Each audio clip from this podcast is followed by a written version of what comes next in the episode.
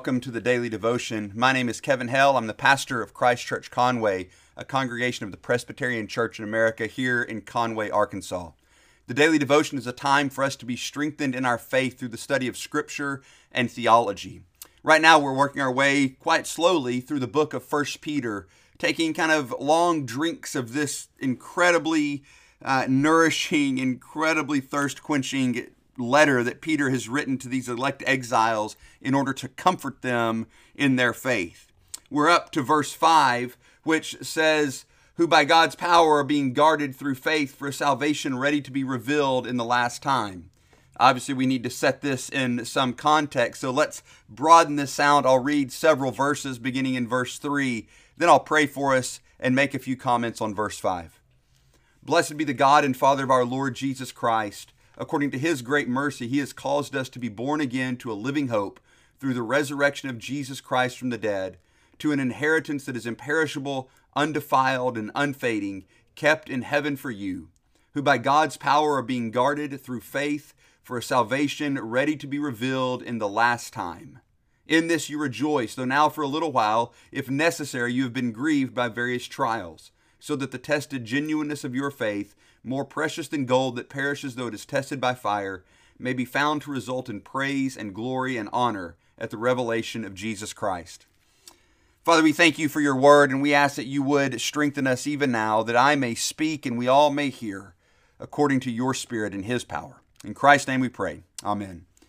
Well, we've covered the context of this situation. These elect exiles have been booted from their home by order of the emperor and sent off to the far nether regions of the Roman Empire, probably to start or to help start or to be the labor for starting a new city that would be part of the Roman Empire that probably had some strategic uh, some strategic role in the far reaches of the empire and establishing the Roman presence there. And so as they have been sent off. They've probably lost everything. And there are real questions about how they are going to live and, and what their future is going to look like and all of these kinds of things. And Peter is writing to them to remind them that their current situation in the world doesn't really speak in any way at all to their standing before God. In fact, their standing before God is so certain that they can look on that and rest in that and know the truth of their standing before God because of the finished work of Christ, and so process life in this world in light of their standing with God rather than the other way around. For that reason, this is a good letter for us to look at. So often we are tempted to process our relationship with God in light of our circumstance in this world rather than how we should, processing our circumstances in this world in light of our relationship with God. And so that's what Peter gets into today in verse 5. He's told them that God, according to his mercy, has caused them to be born again and they were born again to two things a living hope and this imperishable, undefiled, unfading inheritance that is being kept for them. But then Peter adds, uh, as clarification, it is being kept for you, verse 5, what we're looking at today, it is being kept for you who, by God's power, are being guarded through faith for a salvation ready to be revealed in the last time there's a number of kind of exegetically significant things here that provide us great comfort as we learn to process our lives and whatever suffering we face in this world. Peter wrote this to help the elect exiles face suffering, and so there's particular application for us in the same in the same areas of life. First of all, he tells them that the, people that I'm talking about that have this inheritance are those who are being guarded, past tense or, or passive voice. They're not guarding themselves, they're not keeping themselves, they are being guarded. They are the ones being protected. They are the treasure that the that the guards make sure nothing can touch. Uh, we we need to recognize that this is our standing before God. He doesn't expect us to keep ourselves, to guard ourselves.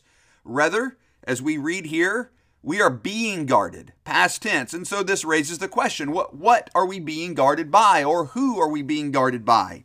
For what purpose? To what end? How long? All of those kinds of questions. Will there come a time when us being guarded ceases and we have to take up things on our own? Well, the next three prepositional phrases that we find in this text help us understand that. The first one comes before being guarded, actually, reminding us that we are being guarded by God's power or by the power of God. We have here both the instrument and the agent announced. You, Christian, are being guarded by the power of God. It, it is His power that keeps you. His instrument is His power, the agent here is God. This seems basic, but it's important for us to unpack that and, and dwell on that and meditate on that in our lives. What is it that you face? What is it that you struggle with? Is it greater than the agency of God and the instrument of His power? This is why Paul can so confidently say, Nothing will separate us from the love of God in Christ Jesus. Why? Because there is nothing more powerful, there is nothing greater than God, and He is working by His power to keep us. So nothing will separate us. Not tribulation, not persecution, not famine, not sword, nothing. This is the confidence that we have as we face the struggles of this life. This is the confidence that we have as we face suffering that it is nothing less than the very power of God that keeps us. How does he keep us? Well, the, the means is the next prepositional phrase we have through faith. He works faith in us. He teaches us to trust Him. He teaches us to acknowledge His power. He teaches us to see that all that we need is provided for us in Christ. He teaches us to see and believe and accept by faith that which is true about us. It is God who works faith in us in order that we may believe and rest in our being kept by Him according to His power. Then he adds the, the end or the goal or, or, or the, the, you know, how long is it that we're being kept? Until the ESV says, for a salvation that is ready to be revealed in the last times. It's probably a temporal prepositional phrase. How long are we kept? Well, until salvation is revealed in the last times, until the very end, until God brings all of this to fruition, until his plan of redemption in all of its fullness is finally complete. He keeps us until then. Th- that's the goal of him keeping us. And he will not stop short of that.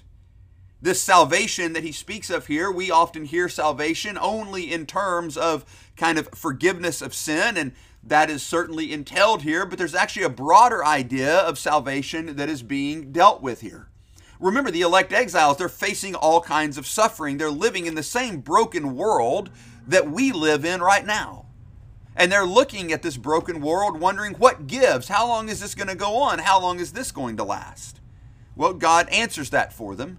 It's going to go on till the end of time, but I will keep you until then. There, there won't be any situation in which my keeping you somehow comes up short. That won't happen. I will keep you to the very end. I will keep you until the salvation, until everything is made right and you are finally delivered from the suffering of this present broken world. I will keep you until then. Again, we go back to Paul's incredibly bold statement nothing can separate us from the love of God in Christ Jesus. Not famine, not sword, not nakedness, not danger, not principalities, not authorities, not powers, nothing. God will keep us to the very end. On this we can count, and in this we can rest. And because of this, we have hope. See, this is what Peter wants these elect exiles to know. This is what I want you to know that you will be kept. That you cannot look at your circumstances and need not look at your circumstances and wonder, oh man, has God given up on me? Has He stopped keeping me? If you are His child, the answer to that question most assuredly is no, He has not. I don't know all that you face. I don't know all that is before you day to day or week to week or things that are coming up that are difficult. I don't know the pain that you have in your life. I don't know the suffering that you deal with. But no matter what it is, what I can say to you with all confidence is that if you are in Christ, it is God who is keeping you by his power through the faith that he works in you and He will continue keeping you until all things are made right and you, as an heir together with Christ, are brought in to the fully consummated kingdom of glory, where all the sad things have come untrue, where all things have been set right where redemption in its fullest is seen, where sin and suffering and death and tears have all been vanquished. And we dwell in the glory of the new creation forever. Your circumstances, your suffering will not undo that. And so this teaches us how we are to face life. Karen Jobes writes The Christians to whom Peter writes participate in the eschatological kingdom whose fullness is still future by allowing their present life of faith in God to be informed and energized by the unseen reality into which they have been reborn.